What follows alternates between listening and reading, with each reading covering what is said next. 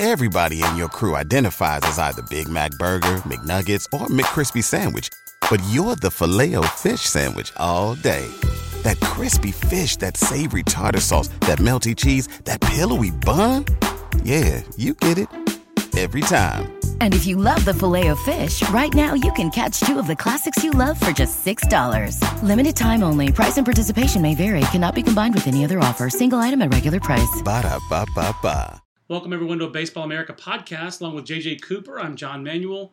Sorry for the delay. We, we just get busy. We actually like do other stuff and write stuff and go to games and uh, sometimes forget the podcast. last week too. So I think it was Dominic Smith. yeah, that's right. But I think that was yeah. But we didn't. We, well, we meant to talk around Dominic Smith and Cooper Johnson and got sidetracked. But there's just been too much going on the last couple of weeks for us to ignore it, it? any longer. And uh, lots of news in the world of baseball. Two news items today that definitely made us focus on the podcast. We're going to talk a lot about organizations, comings, goings, where they're headed, which ones are headed in the right and wrong directions today on the Baseball America podcast, and two news items that help us kick off the podcast, JJ. So we're going to talk a lot of Mariners, we're going to talk a lot of Cardinals today. Two organizations certainly perceived differently in the industry and with good reason. Mariners haven't been to the playoffs since 2001, and the Cardinals, only they haven't missed the postseason since 2001. I know they have, but it just feels It's that way. It's rare. that they- It's rare. And JJ, in 2001, uh, the Mariners won 116 games One of the great seasons that of we'll all ever see. time. And not just that, they did it without Griffey, without Randy Johnson, without A Rod. All guys, three, two, one Hall of Famer already, one who will be, and one who had a Hall of Fame career, but A Rod, whether he gets in or not, who knows. But after jettisoning all three of those players, two of them in trades, one a very, very good trade, one a, a good trade, and then one for nothing in A Rod. After that, they go to the to the postseason. So, um, but since then, no playoff appearances, only two winning seasons under Jack Zduriencik. JJ, Jack was our executive of the year in 2007, I believe it was. Maybe it was 2007, 2008, when the Brewers broke through, did a great job as scouting director in Milwaukee, and had a not unique but increasingly rare background now. JJ. As a general manager whose background was in scouting, he'd been a farm director, but he'd been a scouting director, but an area guy. Pure evaluator. He was an evaluator. He was a talent evaluator, made a general manager. And that put him kind of out of step in today's game. And I don't know if that's the reason that he didn't succeed as a general manager. Do you think that's the main? Can an evaluator, can a general manager in 2015 Major League Baseball become a general manager and succeed with their value when their background is almost pure evaluation and not really tied in? Even though Jack had some claim to being an analytics or being open to analytics, it turned out that he really wasn't very open to it. And can you do it the old school way and succeed in baseball in this day and age? I think you can. I think you're going to see though that I mean what we see is is that there are fewer of those guys who get the opportunity to prove that they can. And That's a good way to put it. uh, the, the reality is is that you look at Seattle and this is one of those firings that it's really hard to argue. I, he got plenty of time to try to prove that he was you know going to turn it around. he had chances. And at some point, you say, okay, you know what? Look, the reality is, is that uh, seven years. It's a You long can- time. You can say that there have been guys who had not turned it around at year seven, who then did. Dayton Moore. but the difference being, though, that if you looked at the Royals at year seven, the Royals at year seven, you clearly said, okay, yes, it's not there yet. If this doesn't work out with Eric Hosmer and Mike Moustakas and Salvador Perez and all these guys, then yeah, you're done here. But we're going to give you the time to see if this works out. It's worked out pretty well. They got the best record in the AL. They went to the World Series last year. They're certainly all in for this year. Their their farm system, I wouldn't say is in shambles, but it's, It's a bottom certainly third farm it's a bottom third farm system right now. What they have in Kansas City because they are all in for right now. But the difference between that and Seattle is, is that you look at Seattle right now, and I can't tell you if they're more equipped to win soon or if they're more equipped to try to do a complete rebuild.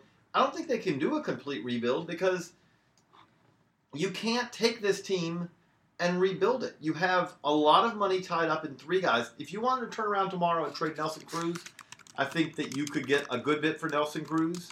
Probably not as much as you probably should be able to Right. for a guy having as incredible a season as he's A having. 180 ops But- plus. But the reason you could get something for Nelson Cruz is, is he's under contract for a few more years at a relatively reasonable amount. If you turn around and said Robinson Cano, I don't think Robinson Cano's done by any stretch of imagination. But Robinson Cano, he's yours if you're he's Seattle. hard, he's a lot harder to trade. He's a lot harder to trade. There's no doubt. You you have 24 million dollars per year through 2020 at least. you you beyond. I believe Yeah, it's no, I think it's beyond. I think Yeah. it's 2023. I mean, I don't think he's as untradeable as say Joey Votto, but he's close. But he's close. Is Joe, who is the most untradeable man in baseball? Votto, Pujols. I'd say Pujols because here's the thing: you are still, if you got Votto right now, you are getting Votto at his still. I mean, he's having a monster year this year, yes. so you still are doing the equation of we're gonna really, you know, we're, this is really gonna hurt in the morning, but right now, I, you gotta give me another drink. I mean, it's something where you get that you're you're thinking that you're gonna get a benefit now, and it's gonna be the pay. The pain will be for the next GM down the road. Pujols has been pretty good this year. No, he has, but he's still closer to the end than Votto, and the and the deal still has a long, long, long way to go. Yeah, he still has through 2021, which is really hard to believe. $30 million in 2021 for But- Pujols. What I'm saying though with this though is this: if you look at the Mariners, not that any of these players, you could see if Cano is Robinson Cano next year, Robinson Cano, Felix Hernandez, Nelson Cruz. Those are three very good players. That's a core. That should That's have a been a core. core to build a winning team around this year. And they were predicted by a lot of people to be a winning team this year. Hasn't happened. Right. The problem being though is is okay, where do you go from there? That is at least half your payroll probably. Yeah. on those three guys. And then you say, okay, so where do you go from there? And that's where the problem lies is, is that they don't have Taijuan Walker is a nice, you know, he has solid. you- He's looking like the guy you hoped that he would be. Yeah, there's certainly bumps in the road for him, but between him, Elias, Paxton, you do have some younger pieces to go with Iwakuma Can and Paxton Felix. be healthy? That's really the question. That's right. But that's why you need Right. depth. Their farm system has never really been about depth, JJ. That's just not something they've built uh, over the years there. One of the bigger issues, I mean, like the Cano contract, I actually thought, like last year, they got more than their money's worth out of Mhm. Robbie Cano. And this unfortunately didn't help them that much because it was they got they, they got close. They got place. close. And, Yeah. and, and unfortunately for them, you know, made them think they were probably closer than they really were. You know, that's that's probably and But, but even then, the, the move that they made out of that was Nelson a move Cruz. that you can't say has been anything but outstanding. Two of the biggest issues in Jack's tenure there have been when they've drafted really high, they've whiffed. And Dustin Ackley and Danny Hultzen, two players we saw a lot of here in the Triangle area, both ACC guys. Dustin Ackley, I think, is the only college player I ever went up to at the end of his career and thanked him for his career because he was so much fun to watch for three years in North Carolina. He just they whiffed on that. Uh, the second And not overall- only, and the funny thing is that is I can't tell you where they whiffed there was was that on the scouting, was that on the player development, was that on both? I don't know. I don't know, JJ. I I, I that one baffled me. Danny Hultzen, Danny Hultzen, exactly. you Danny Hultzen, that I would say that's a whiff on the scouting, in Right. that the concerns of what ended up happening with him. I mean, I remember we were sitting in the you know in our radio studio that we did the MLB Network show we used to do. Yeah. You had gone to see Danny Hultzen. You come in and you go, he's the most crossfire top pitching prospect. Like this is Kyle Sleeth, but take it up a notch. That's it. I mean, I mean, I, I, I knew all about him. I knew he was good. I'd seen him before. I did not remember him being as crossfire as he was late in his junior season. And all I know is the 2009 draft was a tough draft, but Dustin Ackley was a career 420 hitter, the college level, even with the old bats, who ran and that year hit 22 home runs after not hitting home runs his first two Right. seasons. He was a slam dunk consensus guy, and even though he didn't work out, Kyle Seager, who they drafted in the third round that year, 82nd overall, has given you production Right, very almost close. equaled what you hope to get out of out That's of your right. number one pick. So that didn't help him, but it didn't ruin him. But Danny Hultzen, they need that guy. And the 2011 draft, JJ, was an epic pitching draft. Gerrit Cole. I mean, Trevor Bauer was our college player of the year that year. Uh, Archie Bradley and Dil- Dylan Bundy went that year. Oh, yeah, and Jose way- Fernandez went 15th in that draft. And I know there's more. Robert Stephenson. Robert Stephenson, Taylor Guerrieri is a great high school draft. I mean, Guerrieri's coming slowly, but he's still coming around. Um, that was a great pitching draft. And the Mariners picked second in that draft. And that was the last draft where you could spend whatever you wanted.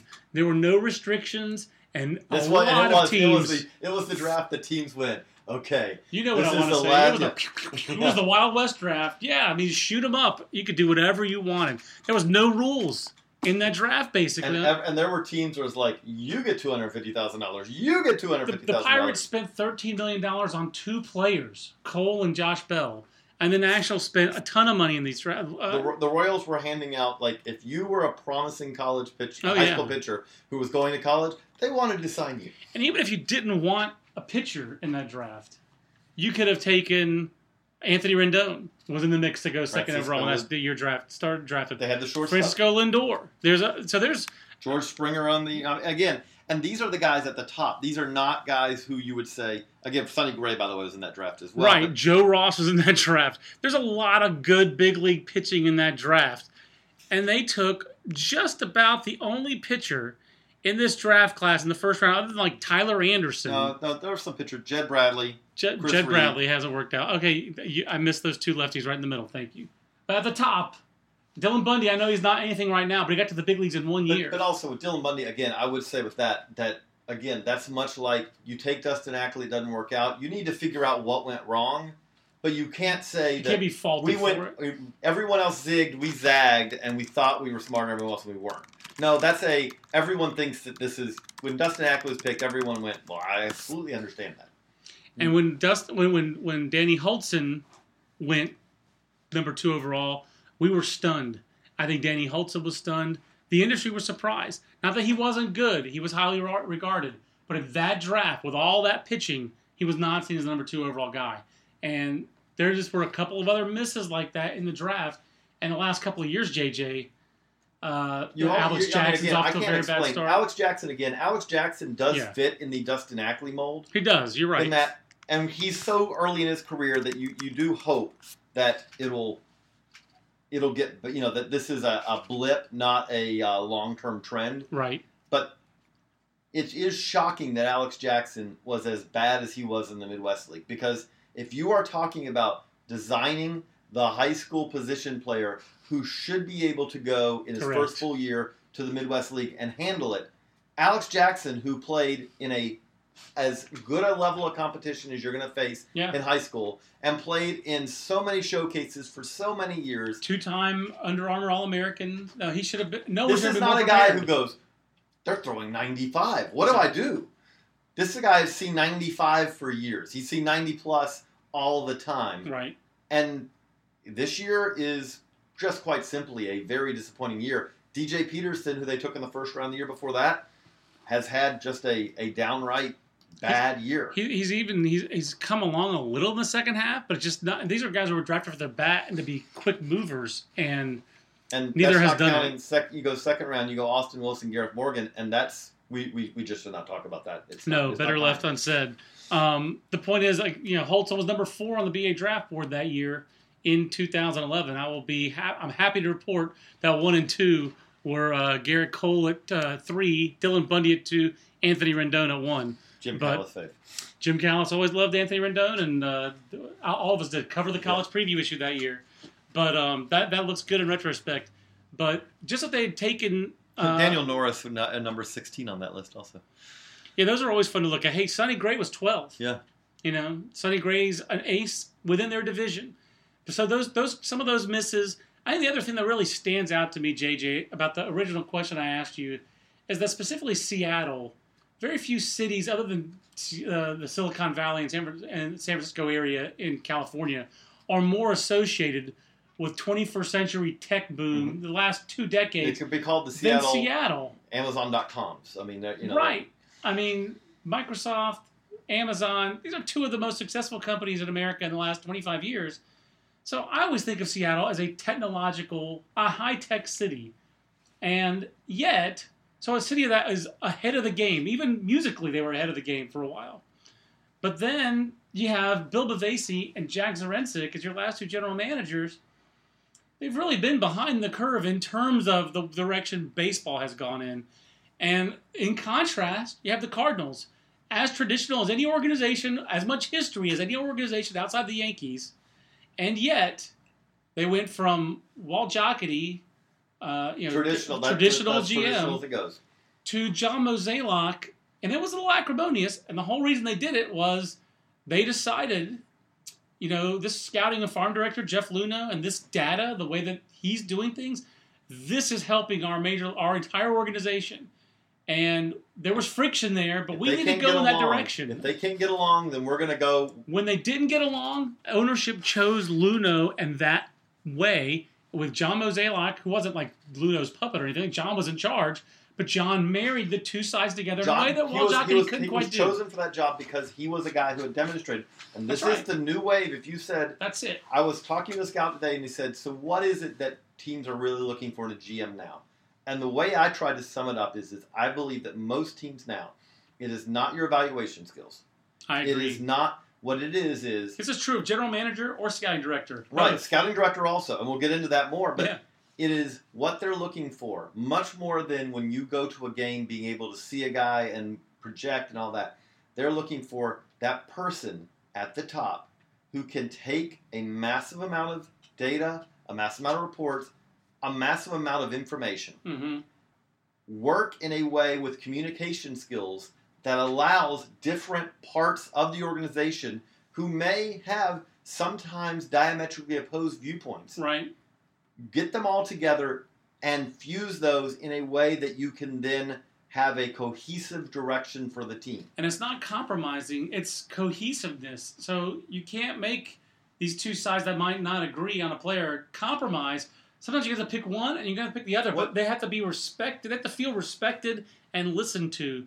And I think the Cardinals really are the model organization in I, I'd say. I give I give two. I'll give the Cardinals as far as they're the model organization as far as that, in that they because they put it all together. Because again, a key part of this is is well, a lot of times you hear about stats and scouts and all that, and how everyone's getting ready. Third key part of that, well, there's four real key, key components, and this is not even getting into the business side. Let's just Right. stay on the baseball side, Right. Because the GM needs to have some, you know, that's not your a- job, but you, have can't to be You can't be tone deaf to it. Right. You can't ignore it. Right. But let's just take that out of it. Let's just talk about the baseball side. There's really four main components because there's the analytics, hmm there's the scouting, but then there's also the player development, which, again, we have seen even going back to old school. If player development and scouting aren't on the same page, chaos happens. Like when you hear about the thing, the, the guy who's drafted at one position.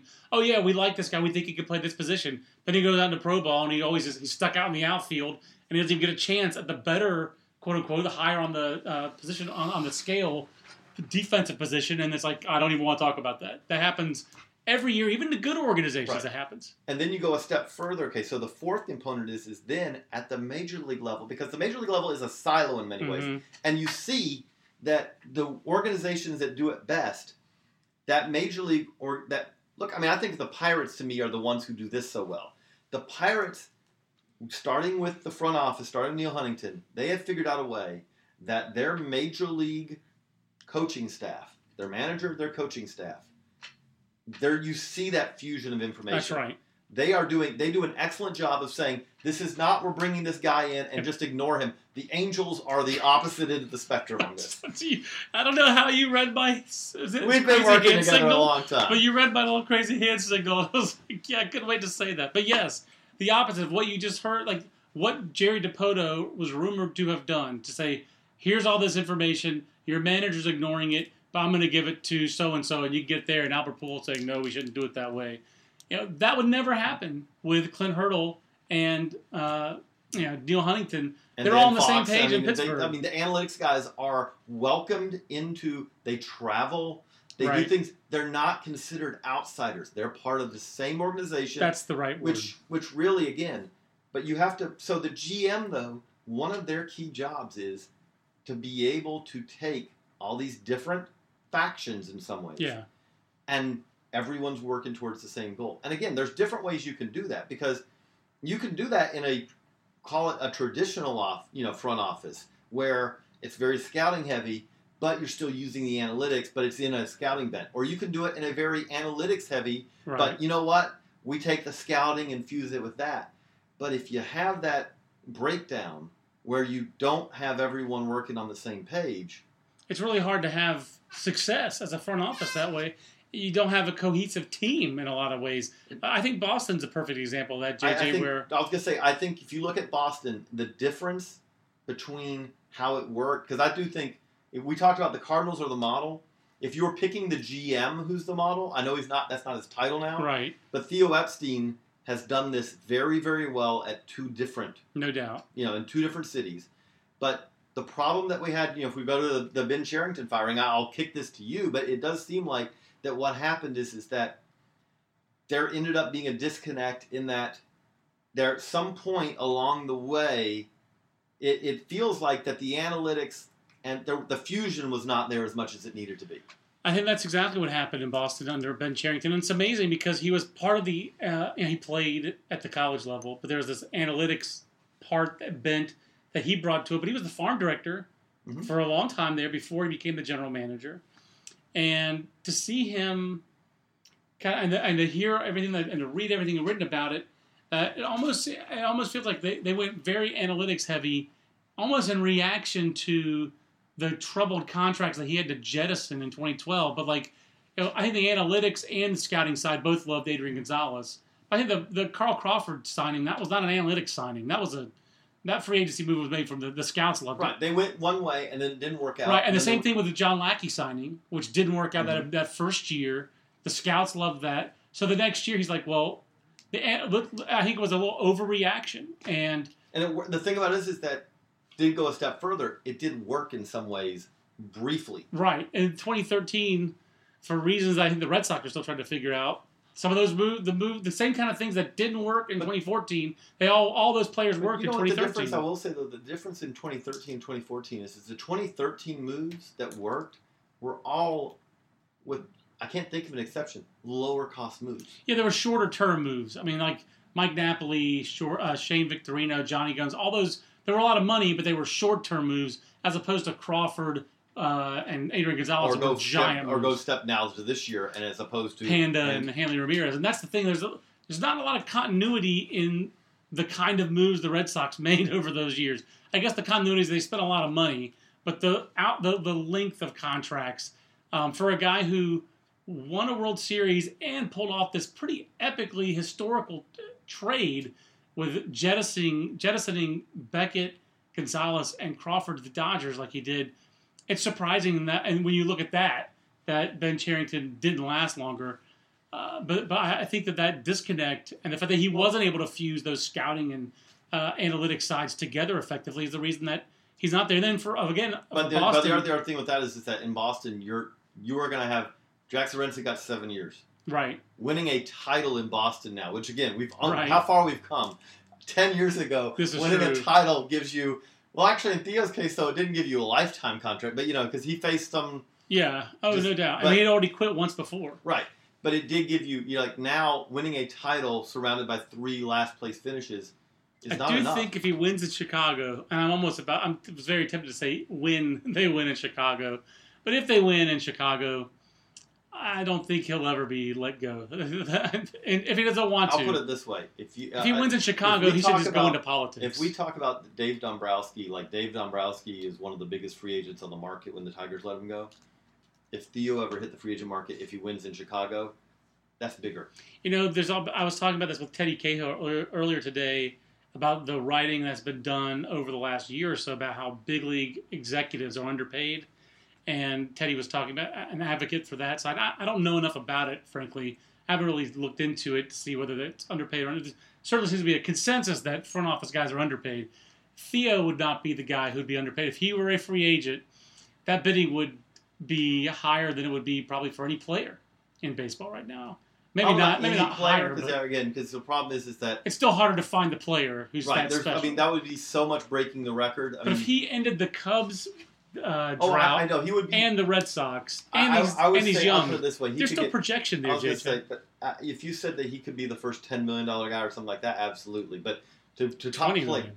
you know, but I think somebody's probably making ten million. Some executive probably is. When you're a part owner of the club, like Billy Beane is, Well, yeah, yeah, that's that's the thing is that I don't. No one's making There's ten million equity. as far as contract. I follow but you. there is equity. You know, yeah, okay. Maybe the Rays just would then say, "You just here, here's your team." exactly. Here's the franchise. We're out. Rickey goes, "Oh, I, you know, this sounds." You know, That's it. It's going That's back, going back really old school when the GM was the owner of the team. Well, or or to Charlie Finley, or to I guess in football to Jerry Jones. Are Yeah. there other NFL teams other than Jerry Jones that I are mean, like no, that? I mean, really before that, it was like uh, Mike. I mean, it was uh, Paul Brown and uh, George Halas. I mean, that you got to go back that far, pretty much. I didn't realize that uh, that Jerry Jones was that rare. I guess I thought, I thought there were more egomaniacs in NFL uh, Uh, Jerry, ownership. Jerry stands alone. Well, we've mentioned a couple of these front office changes. JJ, you touched on Detroit. That took people by surprise when Dave Dombrowski left.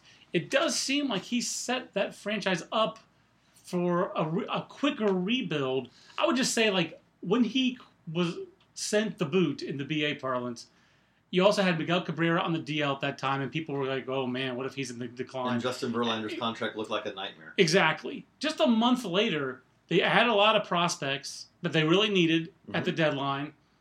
Verlander just misses a no hitter the other day. Cabrera is like hitting 500 since he came off the DL. Things suddenly look a little bit rosier there, And and not, not only did Verlander throw almost a no hitter, but Verlander's been Justin Verlander. that's it. The velocity is back. When he's hitting 80, 96 in the eighth inning, he's not in Oh, I danger. remember that. he's not in danger of turning into his former Team USA teammate Jered Weaver I saw anytime you. soon. I knew you were going You there. knew I was going there as well. Um, so Detroit's rebuild looks like it shouldn't take as much time. Seattle's go back to that. Whoever the general manager is, JJ, Well, that's a tougher one because you can't tear down when you have Felix and Cano to these long-term deals. not only Felix and Cano, but Felix Cano and Cruz, who And are in the Seager. peak. I mean, Seager's a hundred million dollar contract. Forgot. yeah. I mean, you've got four guys who are your peak guys, and they're at their peak right now. So, if you tear down, well, then you're. Well, I mean, what are you tearing down for? You're you're not going to have a better pitcher come up than you've gotten Felix right now. I mean, you've got your ace. You've got you you, you got Nelson Cruz. No one's having. I mean, I know he's not in the MVP race, but he's having one of the three best seasons in the American League this year. Yeah, He's having like a. I mean, it's it's it's a fantastic epic. year. It is. If they were, But- if it was on last year's Okay. Mariners team where they were a third place team but had like eighty-seven wins, he would get a lot of MVP. Let, let me MVP go in a votes. different direction with this. How much do you think Seattle is hurt by their ballpark? The and in some ways the same way that Colorado is hurt by theirs. Huh? I don't. I guess I wouldn't think I would put it in the same it's not, as- it's not category the same level of because they were certainly able to get Cano. They were able to get a big free agent Right. hitter. They But had to it is- overpay for him, but, but it is a ballpark that is an extreme ballpark. If you go to the theory of the extreme ballparks on either end, make it tougher to win. tougher to win. Then yes. The, the, the, the thing is, they won 116 games there. No, I know. I, I guess I, I don't. I guess I would say I don't ascribe to the theory to that theory. I don't. I don't put it in the same category as Coors, just because I would say that their lack of success has been more due to factors they can control than factors they can't. I, I just don't believe uh, that you're going to win when you trade Shin-Soo Choo for Ben Broussard and Eduardo Perez for. I mean, Asdrubal Cabrera for Eduardo Perez. You just can't do that. And when you are in an epic draft like 2011 and you and you get Danny Hultzen and those kind of things. I, I would say it's more the the things they could control that has been their problem and their demise and the things they can't control. So uh, to me, that that's not a bad job. I would imagine that you can win there, but it does like they're not set up for. They're in a very awkward spot right now. I will say with Detroit though, when you say they're set up, I wouldn't say they're set up. They just look better now than no, a month I, ago. but I, they do. They look better a month now than a month ago.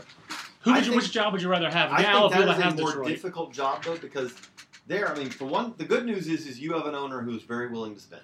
That's that that is a huge difference. In, is the ownership of the two franchises? However, you, if I'm choosing as a GM, I have one that demonstrated that I can go seven years and they'll give me a chance. Good point. I have another where we were one of the favorites to win the World Series last year, had a very good year, and less than a full season later, I'm gone. Yeah, that's true. I mean, to me, the problem you have in Detroit is is that you are not going to have a soft landing there. It is going to when the cliff hits, you're going to hit it. It's going to be a long fall because what's going to happen in Detroit, unless something changes, is is There is not okay. You know what? We're looking for 2018. Right. It's going to be no. We're looking for 16. Well, what does that make mean? You're going to have to do. You're going to have to make moves, which understandably, you've got Miguel Cabrera. Right. You've got, you know, you, you- Verlander. You've got Verlander. You've got you've got pieces where you say, okay, we're trying to win now. But the problem with that is, is that Miguel Cabrera is going to have a nice, steady, slow decline because he's one of the all-time greats. The all-time greats usually don't fall off a cliff Right. like the guys. You know, you expect him to go further longer than you would your solid Say- good player, Say Allen Craig. right? Who falls, who fell off a cliff. That's right. But but that being said, you never are going to have that point where you can go to the ownership and go, okay, look, I know Miguel Cabrera is still an excellent player. I know he is. But if we can get him to agree to a deal, I think we're better off trading him now.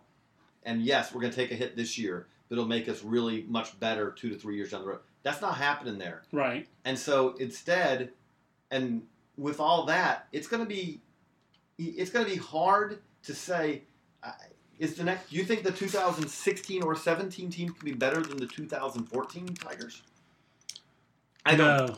No. No. I think it'd be very, very difficult. I Uh, don't. that's and if that's the case, I mean that's again that's a job where the expectations are very high. You're basically looking for like Victor Martinez and the two players we mentioned before, Cabrera and, and Verlander, to at least have major bounce back seasons. For JD Martinez to keep doing what he's doing, and then you know it's a pitching staff that used to be the strength of the organization. But Anibal Sanchez needs to bounce back. You need Daniel Norris to really come through. It's a small margin. I agree. If you want it's the job I want, though, it's already been taken. But you know, hand me that Red Sox job. I know the expectations are high, but well, that's president can- of baseball operations that's taken. Right, He's still taking applications for GM. That's true, but you can go so many directions there. We know with the president there, who by the way is going to make those calls, whether he's called president or not. Yes. But you do know there though that you can go if you want to say we're all in for 16, which I'm kind of guessing that's what you need to do in Yes. Boston. I think in Boston, you're all in for fill in the blank year for every year. right. Well, that being the case, and again, I don't think this was necessarily a bad thing on Ben Cherington's part, but Ben Cherington was always was trying to look now and in the future. Right. Next year, I think they're going to look now. Uh, well, if you're Dave Dombrowski, 2021 is not something you're. That's one of the intriguing things that, that's been written, and I think bears discussing because you saw the Greenville Drive team. uh, but which is the Red Sox do have, I think it's going to be uh, easy to make them our number one farm system ranking when we do the handbook in December, when we finish the handbook in December. Um, so he's got this tremendous farm system. And and young talent at the big league level too. Correct. This is this is the he's got pieces to work with, not just financial wherewithal to work with. He's had that, but now he has financial wherewithal and a farm system that is deep and talented. And even if their scouts haven't been listened to as much in that organization, they've still done great work because internationally and domestic, Boston's put some real talent also together. say being willing to spend money, which they've been Never hurts. There's no doubt. But on the but on the talent procurement side now, that's harder. That you can't leverage that as much. Right. Certainly, they found the way to do it. Exactly. But Moncada- other than that, like the Devers and the Anderson Rafael Devers, right? Exactly. Um, uh, Guerra, the shortstop. Javier Guerra, Javier Guerra, Manuel Margot. Those Andrew Benintendi's just you you pick when you pick and That's you're there right. and you take them. That's right. And uh, hey, two years ago they picked seventh overall, and Trey Ball's coming along very slowly. Mhm. This year they went hitter, and early returns are very positive. So it's a great farm system. What will he do with that talent? And JJ, you just saw Greenville, and you were summarily impressed. Yes, yes. I mean that was as I wrote last week. It's the best prospect team in the minors right now. I, I really do think. I, I don't think Is it Jacksonville 2005 ish? Okay. not that because really what you're talking about is is when now that Kopech's not there. Like Kopech's a solid pitching prospect, but he's not like one of the top five pitching prospects in the game or anything like that. Right. So when you see Greenville right now, depending on how the lineup's set up that night, it's really something where okay they come up to bat and then Moncada leads off, leads off, and then you can so you're gonna have Moncada, you're gonna have Devers, you're gonna have Chavis, who's a solid prospect but not in that same group. You're gonna have Benintendi and you're gonna have Javier Guerra. So it's really a five guy. I mean that's that's excellent. That's five really good guys. That's five really good guys, but it's not that same.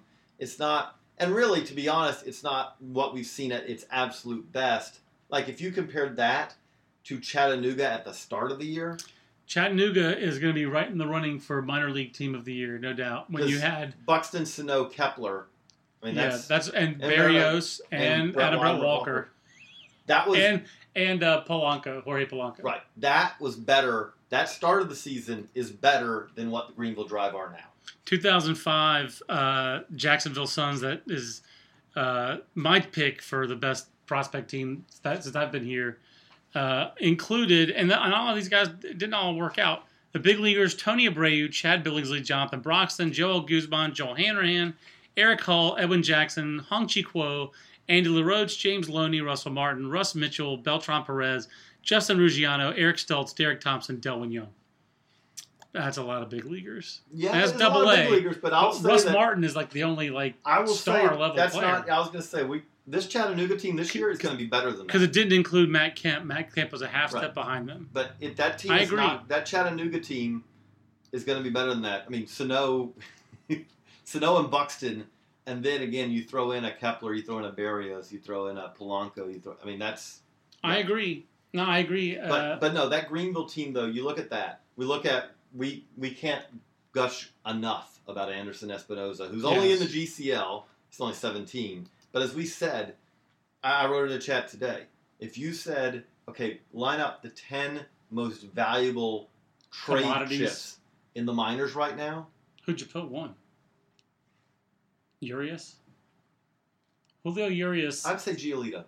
I know he's I know he's older, but with a pitcher who you know, yeah, I'll just take lefty. Yeah. I mean, I- I, I think both of those you're you know I think Urias is so rare.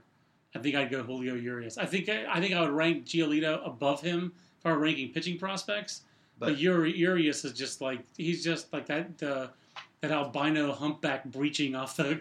He's just so rare. no. I don't he think is. we uh, we'll see someone else like Giolito. We may not see Urias again. But Espinoza, it fits in that discussion because Yes. even as young as he is, the reality is is that with a pitcher, when you're not projecting, you're not with him, you're not looking at him and saying Correct. when he gets to. No, you're saying you could pick him up. You're not going to do it with a 17 year old, but stuff wise, feel wise, if you picked him up right now and put him in high A, I would be just. I think it'd be just as likely that he'd dominate a start as you get. You know, I thought you were going to say if you picked him up and put him in the Red Sox bullpen right now, he would hold his own.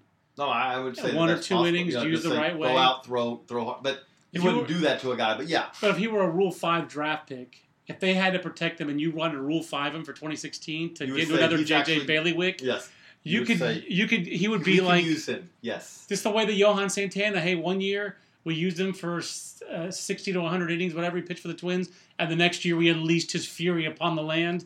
right. That's Anderson I- Espinoza. the thing to me, if Espinoza is Espinoza will probably go to Greenville next year as a just turned 18 year old. Right.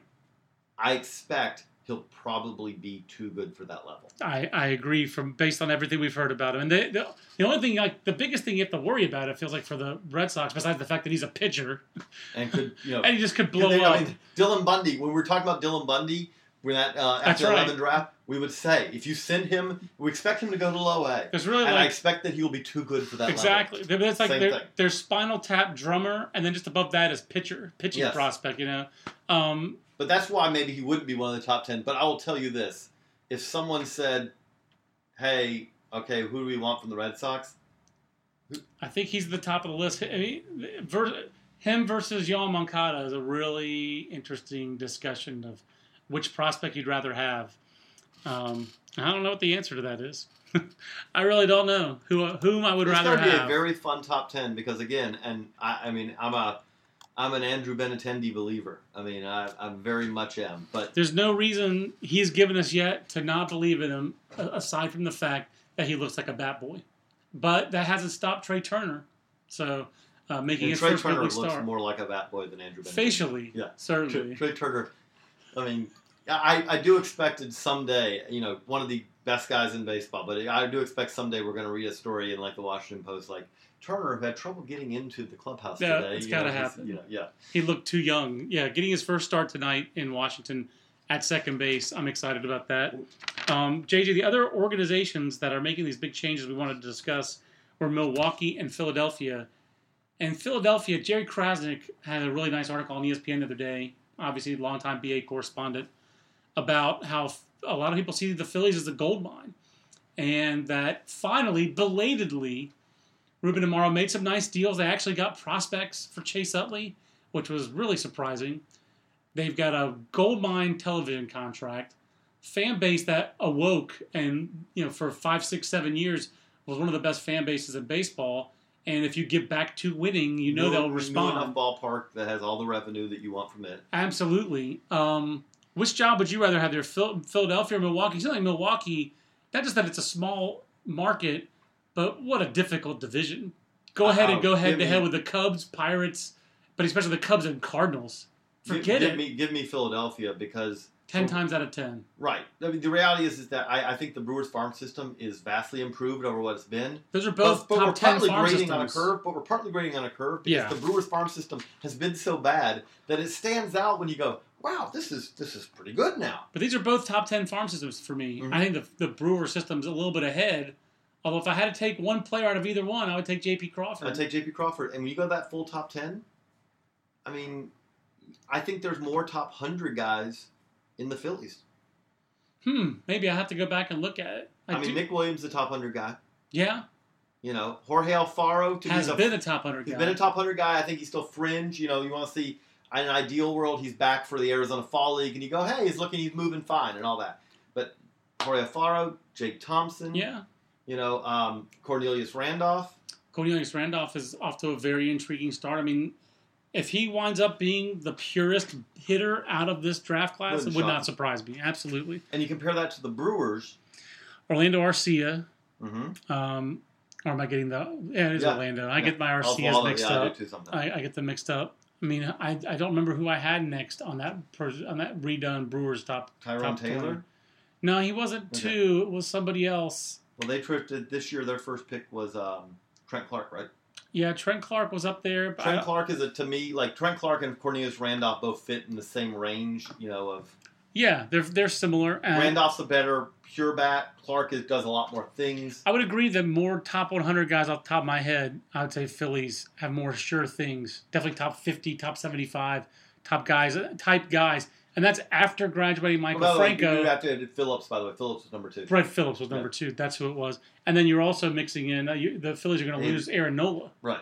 So, But- I mean, th- But, those- if, you, but if you're a GM, you're not losing him. He's, right. I'm just saying for, a, Yeah. for yeah, but uh, absolutely. That's but a good I, I point. think, but that made me. So I'm like, you know, I, I do think the Phillies have finally, and the, the Phillies also have had some positives at the big league level as far as young guys.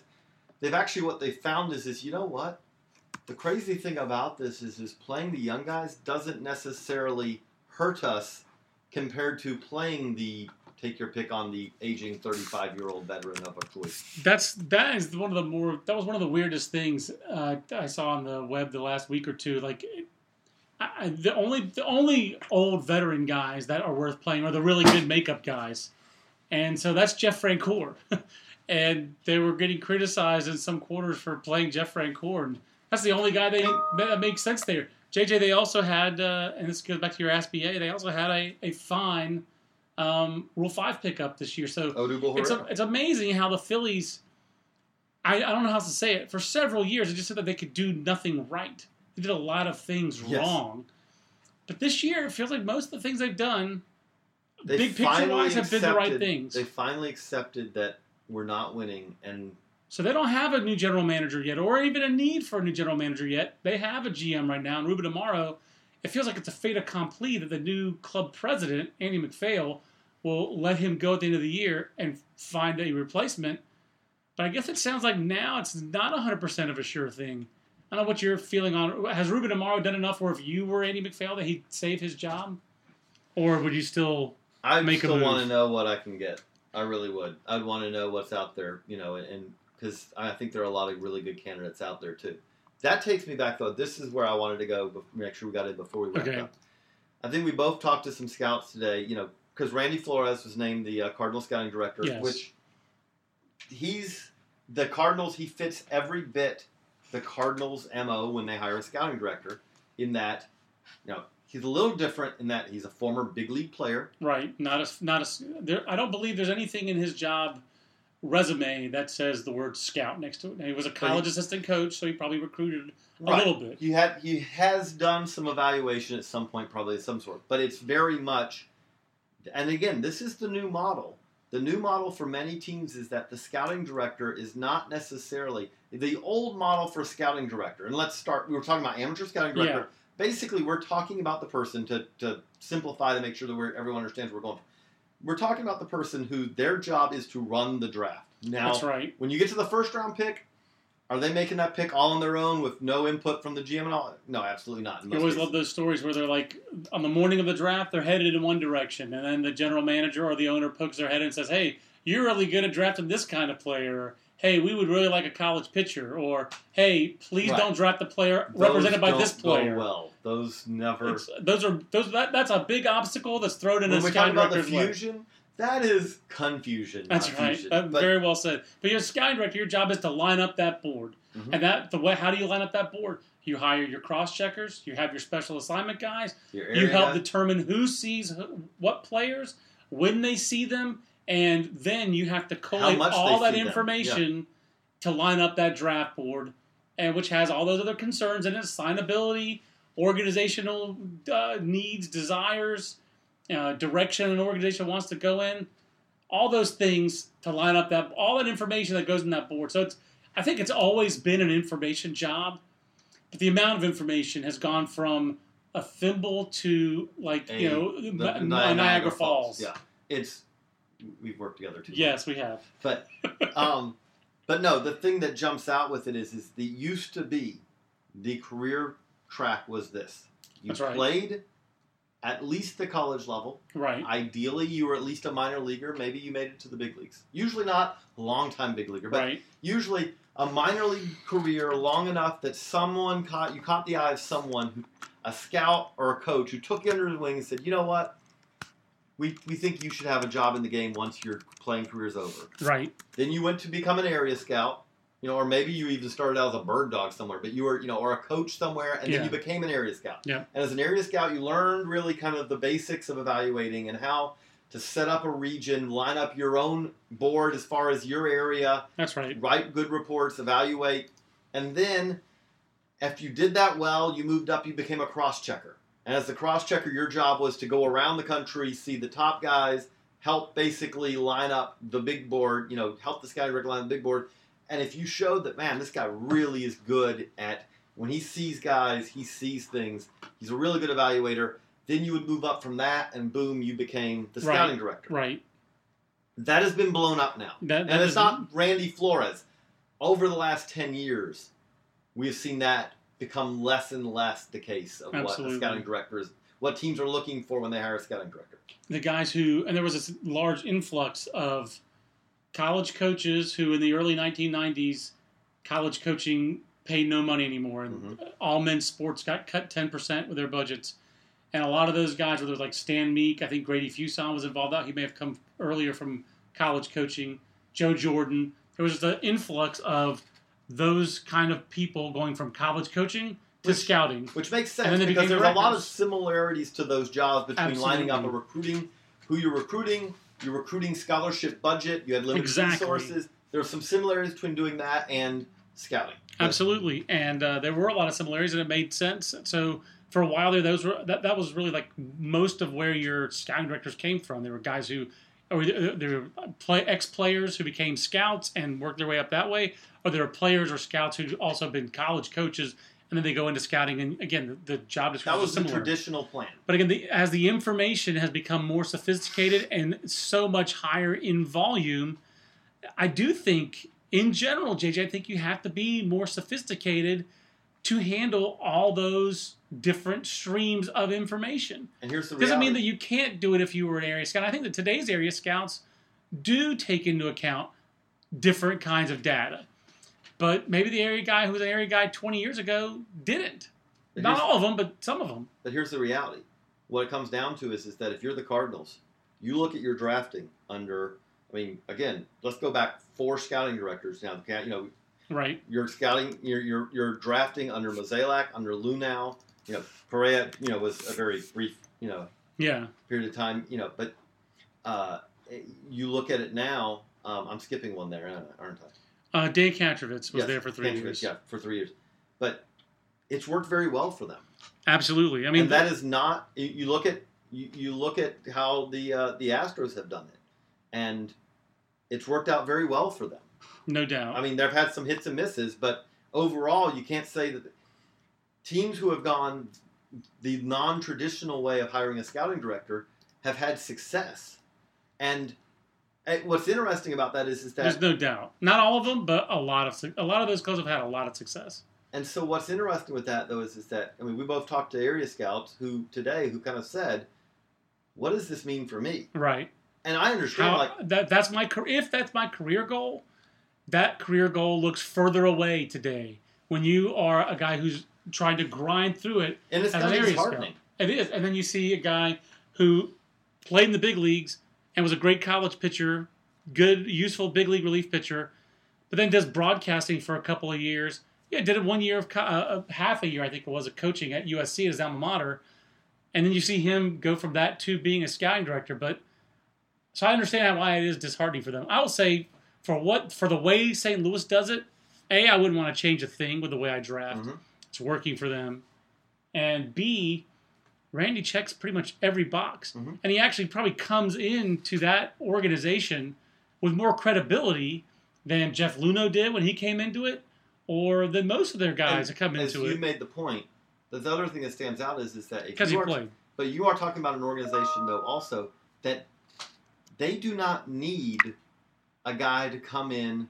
You know what? We need that evaluator who can line up the top of our board. Right. They've got those guys. They need the guy who can listen to those guys, They, add in some things, but really, again, fuse the information. they clearly trust the guys who are doing the evaluating because they hired Correa, Chris Correa to be their scouting director and to run this draft. And Chris's background was math, analytics. He had been brought in by Jeff Luhnow into their analytics department. He'd done some scouting at the big league level and then seen their own their Right. own And guys. let's be honest. gone to anyone, see who, some- anyone who does this right, whether their background is is they got an internship and then they moved into the front office and all that. The smart guys doing that are going. It's not like they're not going out and seeing games. But Exactly. It's not, but it's not the same background as a guy who I've spent 15 years and I have a in my Right. a mental Rolodex in my head And let's of 25,000 guys. And let's face it, the skills that it takes to be an area scout, I think, do train you to be a scouting director. I think it's a temperament thing, but the skills of being an area scout, of organizing your area, lining players up, you're, you know, setting up your pref list, but also learning to communicate with. There's a lot of different people you have to communicate with. There's travel ball coaches, parents, players, college coaches, advisors. There's a lot of different kinds of mm-hmm. constituencies you're dealing with as an area scout, which is similar to what a scouting director has to do. So I understand the job descriptions are different. Do I think being an area scout trains you to be a scouting director? I do think it does.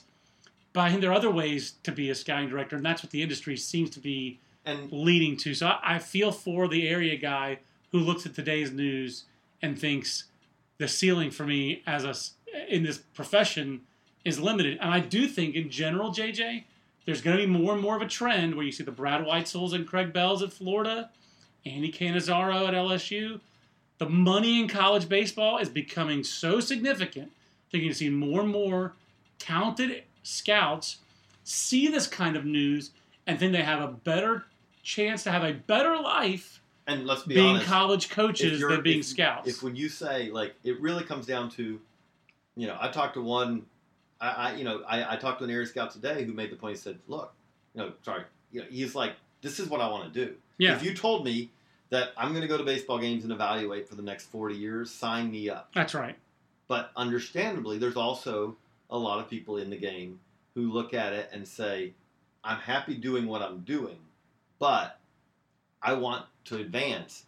And the reality of it is, is that it's not the door is closed, but whereas 15 years ago, if you were an area scout, you'd say, okay, area scout, pro scout, cross checker, Right. scouting director, or pro scouting director, or whatever. Now you do look at it and go, okay, really, is my aspiration to be a special assistant? Being a being a, a scout is a very different job now than it was 15 years ago. But also 15 years ago, there were no there were very few scouting directors whose background was in analytics. If there was one, I can't tell you off the top of my head. You know, John Mozeliak was a scouting director 15 years ago. I would say his background was necessarily analytics, but it wasn't area scouting Right. either. Um, and there were lots of pro scouts, and they were paid pretty well. That was what you. That was That one was thing. really the aspiration for a lot of people. Like, if I'm not Exactly. going to become a director, there were only 30 scouting director jobs. At that time, there were 30. There were only 30 of those jobs. There were a lot more pro scouting director. I mean, pro scouting jobs. Those were more attainable and more realistic job, uh, something to aspire to. Mhm. You area scouted for 15, 20 years, then you kind of had that soft landing as a pro scout. You know, that's those those jobs are going away, replaced by analytics in a lot of ways and video. and video, and the marriage of those two, which is what Randy Flores did with On Deck Digital. And then you see scouting directors. That job's that is just a there are fewer of those jobs available to people with There- your background. So it's going to be, gonna be fewer- So I can see the discouragement. There's going to be fewer. I mean, the reality is, is there's going to probably be fewer jobs yes. uh, on the evaluation side. Period. Just because, again, right. I'm not putting a value judgment right or wrong, but the reality is, is that there's so much more out there now. Nowadays, if you are, uh, again, let's take it back 15, 20 years. 15, 20 years ago, if you wanted to evaluate a guy, you literally had to get on a plane, go Right. see him. And if you didn't, there was nothing. Put it this way: when a Cuban player comes over now, and of course, I, I, the situation in Cuba is becoming more and more fluid. But when Andy Morales came around in 1999, you didn't have much to go on. And when the Yankees signed him to a four million dollar contract or eight million dollars, whatever it was, it was basically off a workout. Mhm. They didn't have much to go off. When you sign Yoan Moncada now for a lot more money, and it cost them what 63 million dollars. Yeah, 60, yeah, 63. So, but the Red Sox had so much more information to go off of than they now, used to. now, Not to mention the older Cuban players, like if Yulieski Gurriel got out and became a free agent. now, if you're talking about, okay, so like, let's say they're having, they're setting up, you know, our pre-board, you know, like we're just even getting on the names, you know, right now. Adjusting, when we're talking about the guys who are going to be the Yeah, premium guys, Jason Groome, Jason Riley Groome, Pint. Riley Pint, guys like that. Right now, sitting at any desk in any front office, you can see really good video. We probably have more video of those guys right now than, say, the Pittsburgh Pirates had in 2002 when they were trying to decide Melvin Upton Jr. or are we going to take Bryan Bullington? Mhm. I mean, we probably And have that's what I'm way saying. more. And so what happens with that? Go a step further. Okay, pro scouts. 15 years ago, some of your job was really a stenographer job. You needed to do more than that, but a lot of it was if we don't have someone go to Peoria and see these guys, we don't even know what they've got. If we don't have a if we don't have a team in that league. So That's some right. of it was turning in the report and going, this guy's 90 92, this guy's 88 to 80, this guy's got a really good curveball. Nowadays, with that, you click a button and it's like, where's all our trackman data? We That's right. That's you know, right. what's his exit speeds on these guys? Okay, do you say that guy's got power? Well, yeah, he's averaging 95.2 on his. Yeah, absolutely, he has bat speed or something because he's really driving the ball. Those things are all now, again, they're very easy to acquire, but also what's difficult now is this. Okay, but everyone has that. Yeah, the quantifiables. It used to be the pro scout and the amateur scout's job were to go gather these measurables Mm-hmm. to measure and me- and, and gather And the measurable something more to information. beyond that, but that was a big part of the job. That was a huge part of the job. It wasn't all of it, but it was a huge part of the job. And now I just feel like the the lion's share of that job is getting to know the player, getting to know the makeup as much as possible, and that's harder and to do in the pro seeing side. what they're doing differently and saying, you know what, how this they're doing fixed, it, not just what be- they're doing, but how they're doing it and how that can be helped and how that's going to translate. And that's a harder job. So there are fewer of those jobs I feel to go and they're around. tougher. They're tougher jobs, and there's less chance for advancement. They're fewer jobs, they're tougher, and not only that, but Very tough may- job. But not only that, but and again, I can't imagine how frustrating it has to be that you are out there doing this, living a life that essentially, in many ways, is is okay. Again, they signed up for it, but during the your season, you are away a lot. You A are lot. alone a lot. All that, and now you can sometimes you turn it in, and then someone in the front office who is going home to their house every night That's right. goes, ah, you know, we actually, you know, but looking at this data and all this, you know, we, you know, no, I, I disagree. His his uh, his walk rate's too low for us even to consider in the first five rounds. Right. And again, they may be right even sometime, but it's not the easiest time in many ways to be a uh, an evaluator. In some ways, if you're an area scout, it's like it's never been easier. You can find all the schedules at the drop of a hat, uh, or the click of a mouse, I suppose I should say, or the swipe Of uh, a of, a, phone. of a phone. You and have two text messages to check on the, you know, whereas Exactly. before trying to get the high school coach on hey, the who's phone, pitching exactly? you know, to go, are y'all still okay today? Or you know, he oh he got, and now it's a it's you just have the weather yeah. app. Exactly. Oh, you have your weather app of whether there's going to be rain Yeah. that day or not, and whether I should go there or not.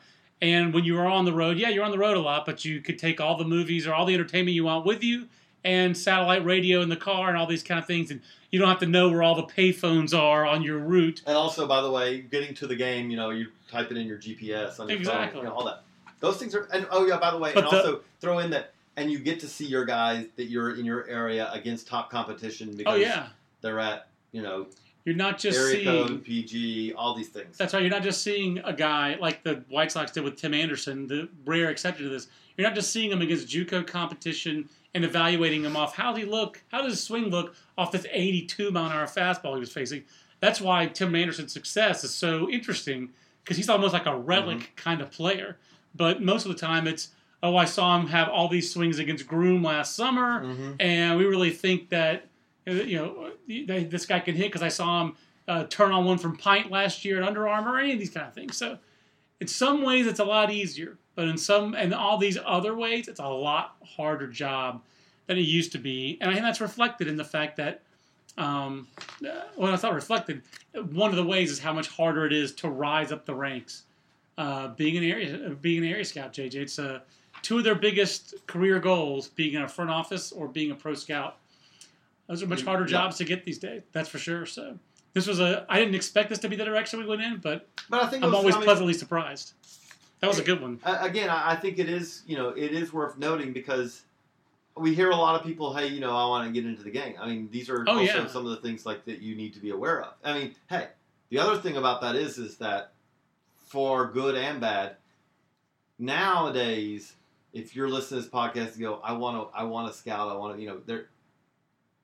Twenty years ago, sorry, buddy, that's probably not going to happen. Yeah, absolutely. No, the, And nowadays you go, no, that is actually a realistic goal. Now, does it mean that you're probably going to have to intern as your as a video guy for five years? You know, living in a shoebox and yes, it does. ramen. Yes, You're But gonna, and, if you get lucky, that, you can get from that to become an area scout or a pro scout.